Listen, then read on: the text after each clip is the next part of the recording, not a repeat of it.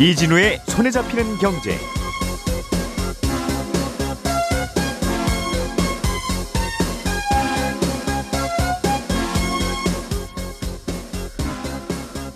안녕하십니까 이진우입니다. 쌍용 자동차를 누가 인수하느냐를 놓고 여러 기업들의 물밑 탐색전이 치열해지고 있습니다. 어, 최근까지 1번 번호표를 뽑고 어, 추진을 하고 있던 에디슨 모터스 컨소시엄이 잔금을 내지 못했다가 소송 카드를 꺼내 들었고요. 또 뒤이어서 인수 참여 의사를 밝힌 쌍방울 그룹의 회사들 주가는 하루하루가 다르게 급등락 중입니다. 이런 가운데 또 다른 기업들도 쌍용차 인수 의사를 표명하면서 상당히 이야기가 복잡해지고 있는데 오늘은 이 쌍용 자동차를 둘러싸고 지금 어떤 이야기들이 흘러가고 있는지 정리를 좀 해보겠습니다. 재건축 초과 이익 환수제라는 제도가 있죠. 음, 재건축 조합원이 재건축을 해서 얻는 개발 이익이 어느 정도를 넘으면 그 이익의 최대 절반까지 나라에 내야 하는 그런 제도인데요. 대통령직 인수위원회가 최근에 이 제도를 개편하는 안을 놓고 고민에 들어간 것 같습니다. 구체적으로 어떤 걸 바꾸려고 하는 건지 살펴보겠습니다.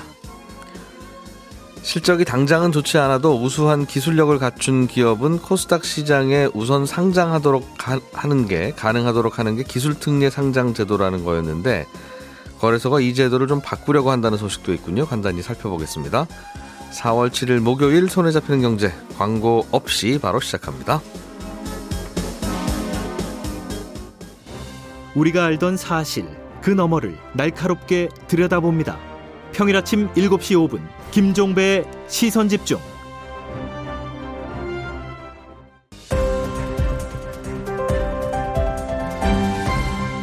이진우의 손에 잡히는 경제.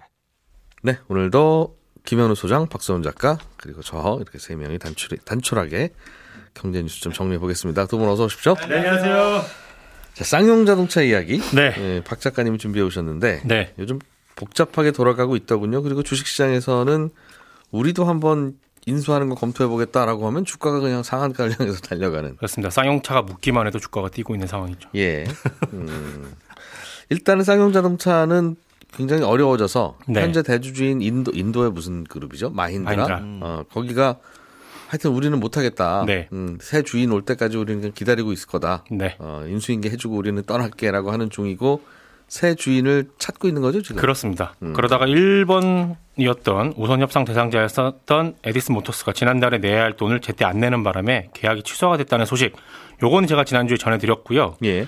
쌍용차가 이번 주 내로 이제 회생법원에 재매각 일정을 보고를 할 겁니다. 그러니까 요거는 재매각을 어떤 식으로 추진을 할 건지 보고를 할 건데 네. 추진 방식으로는 기존에 하던 공개 입찰이 있을 거고 할 사람들 일단 다 모여서 입찰해 보세요 하는. 네. 그리고 stalking horse라는 방법도 거론이 되고 있는데 stalking horse라는 건요.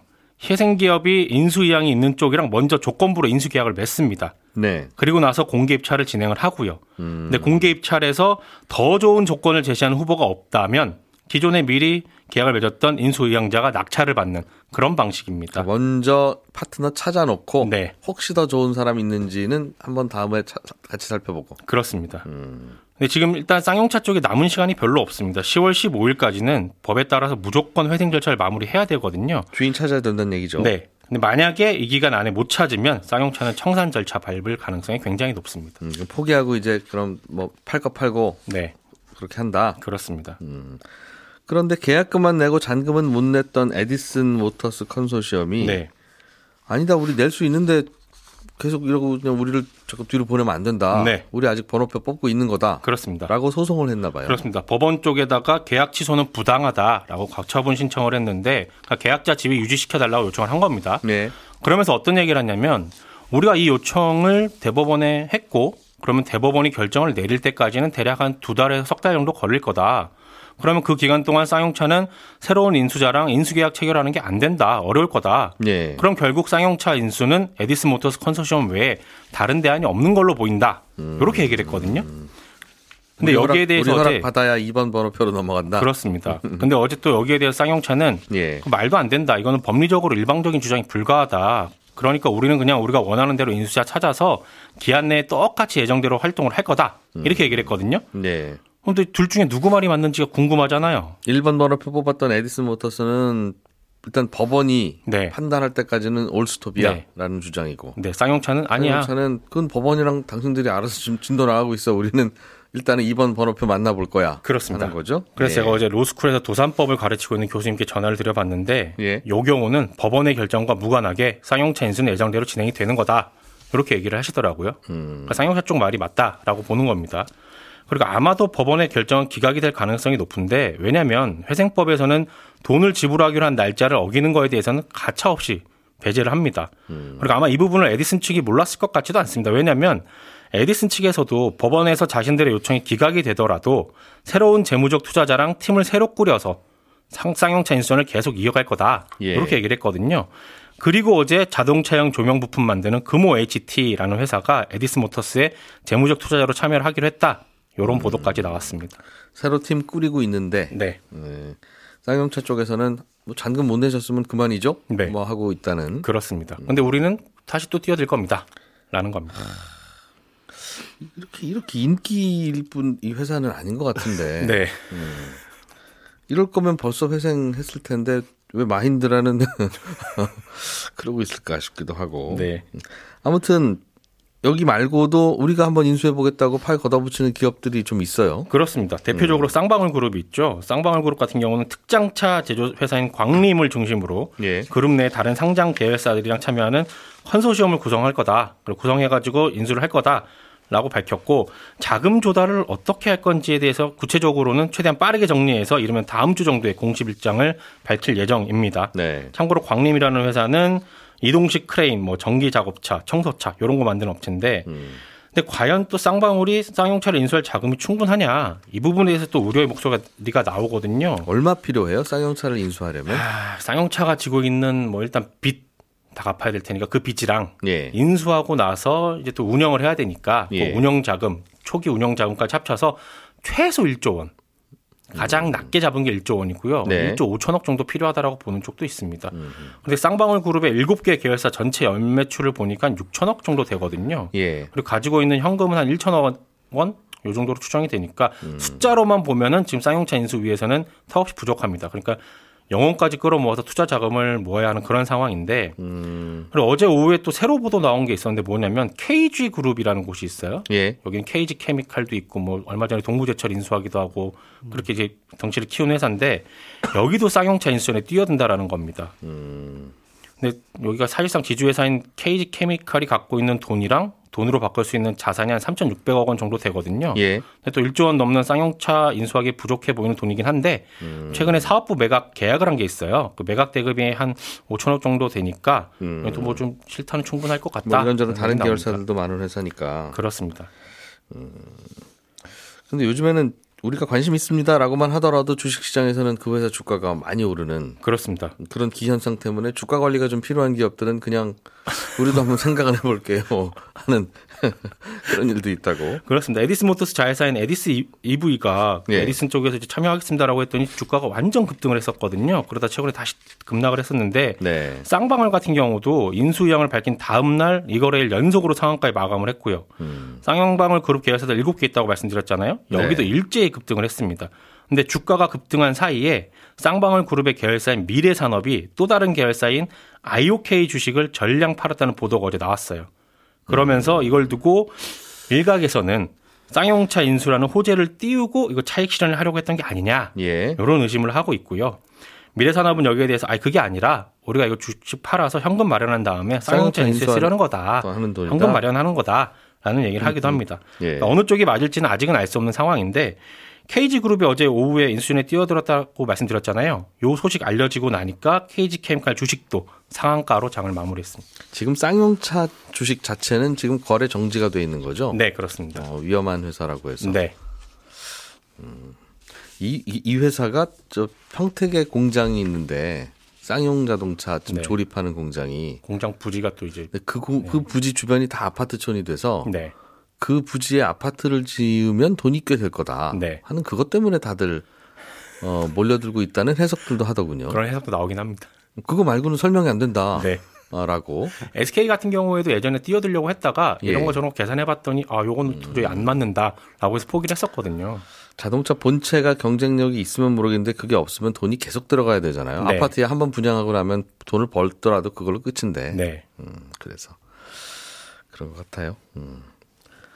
네, 김현우 소장님. 예. 재건축 초과 이익 환수제 이게 참 말이 많은 제도인데 네. 찬성하는 분들은 이게 참 정의로운 제도다라고 하고 있고 네. 반대하는 분들은 세상에 이런 악법이 없어요라고 하는 그렇습니다. 요거 좀 인수위원회에서 손봐야 되겠다 하는 생각을 하나 봐요. 예, 공약에도 있기는 있었는데요. 어떻게 손볼지에 대해서 구체적으로 나오지는 않았습니다. 근데 최근에 이 초과 이익 환수제에 대해서 그 초과 이익에 대한 기준하고 부과 기간을 조정하는 걸 검토하고 있다라는 내용이 나오고 있어요. 일단 초과 이익 환수제라는 건 쉽게 말해서 재건축으로 인해서 발생한 이익 중에 주변 집값 상승률하고 재건축 비용 빼고 그 네. 이익이 평균 1인당 3천만 원을 초과하면 그 초과한 금액에 대해서 어, 최대 50%까지 누진하겠다 이런 제도거든요. 그러니까 재건축하기 전에 집값이 5억 원이고 네. 재건축하고 났더니 10억 원이다. 예. 뭐 차익이 5억인데 이걸 다 매기는 게 아니라 주변 집값 보니까 5억 원이었던 집이 7억 됐더라. 7억 원 됐더라 예. 하면 그러면 이건 그거는, 음. 3억이고 재건축하는데 비용이 들어간 걸 보니까 한 1억 들어갔더라.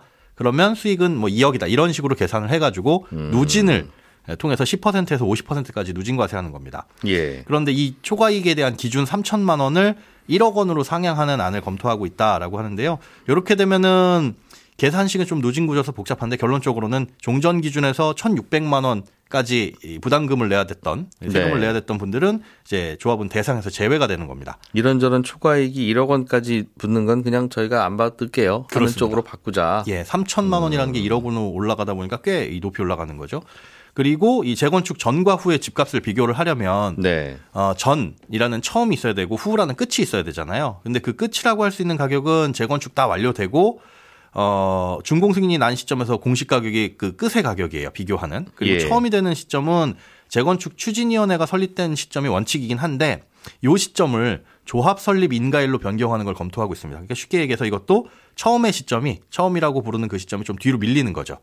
그러다 보니까 집값이 그간에 좀 더 올라 있으니 그것도 규제가 좀 완화되는 효과고 이렇게 되면 이제 긍정적으로 기대할 수 있는 부분은 아, 그간에 이제 이, 이 조- 초과이익 환수제에 대한 규제가 풀리지 않을까 하는 기대감 때문에 속도를 늦췄던 조합들이 있거든요. 네. 거기도 이제 사업을 진행할 가능성이 좀 높아질 수 있고요. 또 일반 분양의 공급량도 일부 늘어날 수 있다. 이렇게도 볼 수가 있습니다. 왜요? 왜? 요게 이제 초과이익으로 인한 부담금, 그러니까 조합이 부담해야 되는 아. 부담은 이익이 커질수록 늘어나게 돼 있어요. 예. 조합의 이익이 커진다는 건 일반 분양이 많아질수록 커지는 거죠. 음, 그런데 일반 분양으로 이 늘어 늘어난 그 이익이 네. 분양 금액이 결국은 이제 분담금을 줄이는 건데 나라랑 반반 나눌 거면 그냥 우리 그냥 1대1 재건축해서 큰 집에서 그냥 살랍니다. 네. 그리고 차라리 일반 분양에서 우리가 더돈 들일 거를 좋은 시설, 아파트 안에 뭐 수영장도 갖추고 헬스장도 갖추고 좋게 만들어서 재건축이 완료된 시점에서 고급 아파트로 비싸게 팔겠다. 그게 더 이득인 거 아니냐라고 예. 생각하면 일반 분양이 줄어들 수 있거든요. 그런데 이렇게 조금 허들이 낮아지게 되면 음, 일반 분양이 다시 늘어나지 않을까라고 하는 것도 기대를 할 수는 있습니다. 일반 분양해서 그러니까 재건축 조합원 거 말고 네. 보통 뭐 이제 모르던 주민들한테도 팔아서 그 분담금을 조금 낮추자라고 어, 할 그렇게 해서 돈을 벌더라도 세금 내는 게 좀 줄어드니까. 네. 뭐 반면에는 요게 이제 또 집값 상승을 자극할 수도 있다라고 예. 해서 함부로 건드리면 안 된다라는 의견들도 있고요. 굉장히 민감한 부분이긴 합니다. 그 주변 집값 오르는 것보다 왜 재건축을 추진하면 그게 더 많이 오르느냐에 대해서 네. 그러니까 재건축 초과 이익이죠. 재건축이라고 하는 건 더 특혜가 있는 겁니다라고 주장하는 어 이론도 하나 있고 네. 그게 아니라 재건축하기 전에 원래 그 아파트는 한 15억 가치 있는 아파트였는데 이게 재건축이 재건축을- 될지 안 될지 나라에서 허락해 줄지 안 해 줄지라고 해 불확실성 때문에 눌려 있는 거다. 한 11억 원 정도에 거래되던 게 예. 어, 진짜 추진되나 보다. 그러면 원래 가격으로 원래 가치인 15억까지는 일단 올라야 되는 거 아니냐 예. 하는 것 때문에 오르는 거다. 이게 초과 이익이 아니라 그동안 눌려 있던 거 원래 이익 어, 원래 이익 어, 돌아온 겁니다. 하는 또 그런 이론도 있고 복잡하더군요. 음, 그렇습니다. 예, 김한호 소장님이 준비해 오신 소식 하나 좀 하나만 더 볼게요. 예. 기술 특례 상장이라고 하는 제도가 있었는데 네. 요거 요거 너무 저 흔하게 했더니 이거 문제가 많다고 네. 판단한 모양이에요. 네. 일단 기술 특례 상장이라는 건 코스닥 시장에 기업이 상장할 때 특별하게 적용되는 제도입니다. 네. 우리가 기업이 코스닥 시장에 상장할 때 대략적인 절차를 보면 일단 외부 감사 받고 그 다음에 어, 상장을 주관한 증권사 찾아서 예. 행정적인 준비한 다음에 예비 심사라는 걸 받게 됩니다. 그런데 이 예비 심사를 받기 위해서는 기본적으로 이 회사는 뭐 매출액이라든가 시장 평가액 같은 요소에서 여러 가지 요건을 충족을 해야 돼요. 예를 들어서 시가총액이 뭐 천억 원 정도 이상 되는 큰 예. 기업이거나 아니면은 어, 시총의 규모가 크지 않다. 뭐 300억 정도로 작다면 대신에 연매출이 뭐 100억 원 이상이거나 이런 식으로 음. 시가총액 규모, 연매출 이런 다양한 조건들이 있습니다. 이 정도는 돼야. 주식시장에 상장을 시켜준다. 네. 음. 음, 그런데 이런 예. 요건을 갖추지 못해도 지금은 작지만 기술력이 뛰어나서 나중에 크게 성장할 수 있는 기업이다라고 하는 기술 성장 기업에 해당된다면 예. 이 조건을 크게 완화해서 상장 심사를 할수 있도록 해주는 겁니다. 음. 그러니까 어, 기술 성장 기업이 되면 일단 시가총액이 아까 뭐 천억 원, 300억 원 이렇게 얘기했는데 90억 원이어도 되고요. 기업 혹은 가치가 예. 예. 자기 자본이 10억 원 정도만 되면 뭐 매출액 제한이 없습니다. 당장의 매출이 안 일어날 수도 있으니까요. 그다음부터는 기술 심사만 해서 그렇습니다. 어, 이 기술 괜찮은데라는 예. 생각이 들면 해주는 거죠. 일단 상장 네. 한다는 거죠. 뭐 물론 이제 나머지 감사 의견이나 지배 구조 같은 요건은 다 동일한데 뭐 시가총액이나 이 회사의 시- 이 매출 이런 것들에 대한 기준이 굉장히 완화되는 거죠. 이게 2005년에 처음 제도가 도입돼서 처음에는 이제 바이오 기업 중심으로 돌아가다가 네. 2014년에 이런 기준이 다 폐지되고 지금은 모든 업종이 가능해서 현재까지 총 151개 기업이 이 제도를 통해서 상장을 하고 있습니다. 요건을 갖추지 못했어도 기술이 좋다고 판단하면 상장시켜주겠다. 네, 그렇습니다. 151개면 상장 기업의 거의 한 10% 넘는 그렇죠. 그런데 이제 최근 들어가지고 문제가 생기고 있던 게 뭐 일부 기업에서 상장 폐지에 대한 얘기가 나왔거든요. 그러니까 매출은 사실은 어쩔 수 없을 수도 있어요. 뭐 투자 자금 모으는 거좀 더딜 수도 있고. 그런데 그 안에서 이제 문제는 횡령이라든지 뭐 이런 문제가 생겨서 이게 제대로 검증이 된 거냐. 근데 그런 문제는 사실 기- 기술 특례 상장이 아니더라도 발생할 수 있는 부분이잖아요. 근데 이런 게 이제 촉발이 돼서 예, 기술 특례 기업으로 상장한 기업들의 실제 가치들이 정말 제대로 상장할 수 있을 만한 기술을 갖고 있는 기업이었냐 이거 평가가 제대로 잘못된 거 아니냐라는 문제가 계속 나오고 있었던 그러니까 거죠. 이것저것 다 안 보고 기술 하나만 보고 그냥 그거 믿고 상장시켜줬는데 네. 그 기술이 좋은 기술인지 안 좋은 기술인지 그 누가 판단하느냐 지금 그렇습니다. 보니까 참 허술한 심사 기준이었네 네. 하는 생각 그렇습니다. 누가 평가하는 거예요 정말 어, 요거 이제 전문 평가 기관이 따로 있습니다. 기술 신용 평가 기관이라는 곳이 있는데 이게 뭐냐면 우리가 신용 점수, 신용 등급 매기듯이 기술에 대한 점수하고 신용에 대한 점수를 매겨서 기업을 평가하는 기관입니다. 예 아, 이런 기술 신용 평가 기관 6곳하고 정부 산하 기관 16곳 총 22개 기관 중에서 무작위로 2개가 선정이 돼요. 네. 거기에서 선정된 두 개 기관이 거래소에서 정한 평가 항목에 따라서 평가를 합니다. 예, 참고로 뭐 기술 신용 등급도 신용 등급처럼 트리플 A에서 D까지 등급이 나뉘어지는데 예. 뭐 일정 등급 이상 받아야만 어, 예비 신- 상장 심사를 할 수가 있습니다. 그 기술이 있어 보이는 기업을 상장을 시켜주고는 싶은데 누가 평가할지는 다들 아무는 아무는 모르겠고 어, 랜덤으로 돌아가기는 하고 거기에 이제 평가 항목이 있는데 그 평가 항목 자체가 예, 뭐 객관적이지 하네요. 예. 못하다라는 지적이 나오고 있는 거죠. 그래서 앞으로는 어떻게 좀 바꾸겠다는 겁니까? 예, 이게 이제 전문 평가 기관에선 거래소에서 정한 평가 항목을 보고 심사를 하기는 하는데 예. 이 평가 항목을 들여다 보면 뭐 기술의 완성도, 경쟁 우위도, 뭐 상용화 수준 이런 거예요. 그러니까 어 해당 평가받는 기업이 뭐 제약이냐 바이오냐 요즘엔 뭐 ICT라든가 뭐 메타버스 다양하잖아요. 근데 기업 업종에 상관없이 동일한 항목으로 평가를 합니다. 그러니까 업종별 특성이 전혀 고려되지 않았다는 거죠. 네. 어, 이- 그, 게다가 이제 세부 평가 항목은 거래소에서 제시를 하고 있기는 한데 이게 업, 평가를 담당하는 기관마다 평가 모델이 달라요. 그러니까 22개 중에 어느 곳이 랜덤으로 걸릴지도 모르는 거고 그 기관에 따라서 결과가 다르게 나올 수밖에 어느 없다는 날 거죠. 전화 와서 심사하러 오세요 하면 또 주섬주섬 심사하러 가는 거죠. 맞습니다. 이거 평가하는 방법도 기업이 제출하는 기술사업 계획서라는 걸 토대로 해요. 그러니까 그 서류를 가지고 일단 들여다 보는데 이 기술 사업 계획서라는 걸 어, 평가하는 기관의 평가 매뉴얼에 맞춰서 얼마나 잘 작성했냐, 또 평, 평가자가 얼마나 쉽게 알아볼 수 있게 만들었냐 이런 거에 따라서 결과가 달라질 수도 있거든요. 예. 여기다가 이제 현장 실사를 두 번 적용하도록 되어 있기는 한데 두 번 중에 한 번은 면접으로 대체할 수도 있어서 이게 과연 객관적인 평가가 이루어지고 있는 거냐라고 하는 문제들도 계속 제기가 되고 있습니다. 그래서 이런 문제를 개선하기 위해서 일단 표준 평가 모델을 만들어 가지고 공통적으로 적용을 하고 거래소에서는 여기에 이제 산업별로 좀 중점적으로 들여다 봐야 될 부분을 정해서 따로 정해서 이제 다양해지고 있잖아요 업종들이. 그런 특성들을 평가에 반영할 수 있도록 좀 보완하겠다. 그리고 또 특히나 제약이나 신약 기술을 가진 곳, 뭐 바이오 기업 이런 것들의 기술성을 평가할 땐 약학 전문가라든가 뭐 임상 전문의 같은 전문가들을 따로 선정을 해가지고 네. 실제로 그 업종에서 기술력을 가지고 있는지 이걸 별도로 평가하겠다. 지금까지는 안 했단 얘기예요? 안 했습니다. 그게 조금 제약 바이오 기업의 기술성을 평가해서 상장시키는데 네. 그냥 정부 기관 직원이 와서 봤다? 네, 정부 산하 기관이나 아니면 기술 평가 기관 물론 물론 그 기관들에서 이런 전문가들을 선정을 해 가지고 들여다 볼 수도 있겠지만 그 기준이 없었기 때문에 할 수도 있고 안 했을 수도 있었던 것들을 최소한 이제 거래소에서 정해 가지고 들여다 보겠다. 그럼 지금보다는 심사가 까다로워질 테니까 어, 한 8월 정도에 이게 시행될 것으로 보이거든요. 그러면 앞으로 기업들이 이 기술 특례 상장을 통해서 어, 진입하는 게 조금 어려워질 수 있다는 겁니다. 초등학교 3학년을 보고 예. 이 친구가 나중에 훌륭하게 잘 될지를 네. 뭘 보면 알 수 있을까요? 떡잎? 떡잎을 그 어디 있어요? 사람은 떡잎이? 아, 근데 여러 가지 그러니까 그런 거와 비슷할 수도 있죠. 미래에 얼마나 성장할 수 있느냐를 봐야 되는데 그게 보는 선생님마다 다르잖아요. 다르죠. 예, 어, 그, 그게 고민이라는 건데. 아니 그럼 뭐하러 이런 거 자꾸 성장시키고서 골치 아프게 해요? 하, 하는 이유는 네. 그래도 이렇게 꿈, 꿈을 꿈을 꿈틀꿈틀 하는 기업들이 자꾸 창업하고 그래야 그 중에는 거품도 있고 나쁜 분들도 있고 이제 있겠지만 네. 그래야 또 일자리도 만들고 그러지. 그렇습니다. 어디서 일자리 만들어지겠습니까? 네. 하는 또 그런 불가피함도 있겠죠. 취지를 보자면 그런 기술만 갖고 있는 곳들이 음. 투자를 받기는 굉장히 어렵잖아요. 처음에 성장하기에. 그래서 이제 조금 더 자금을 수월하게 끌어모을 수 있도록 네. 그 취지는 갖고 있는데 음. 거기에서 이제 안 좋은 것들이 더 많이 일어나다 보니까 그걸 고치겠다라고 하는 것 같습니다. 예, 박세훈 작가님. 네. 어제 프랑스 주식 시장이 많이 빠졌는데 네. 뭐 주식 시장이야 빠지는 날도 있고 오르는 날도 있지 않냐 하고 그렇습니다. 들여다 보면 아유 그게 아니라 프랑스 대선이 가까워지는데 네. 이거 좀 결과가 애매해지고 있습니다. 그런 그렇습니다. 소식 때문이라면서요? 프랑스 대선이 이번 주 일요일인 10일에 열리는데 예. 대선 방식이 우리랑 조금 달라요. 1차 투표에서 과반 넘는 후보자 나오면 그걸로 끝.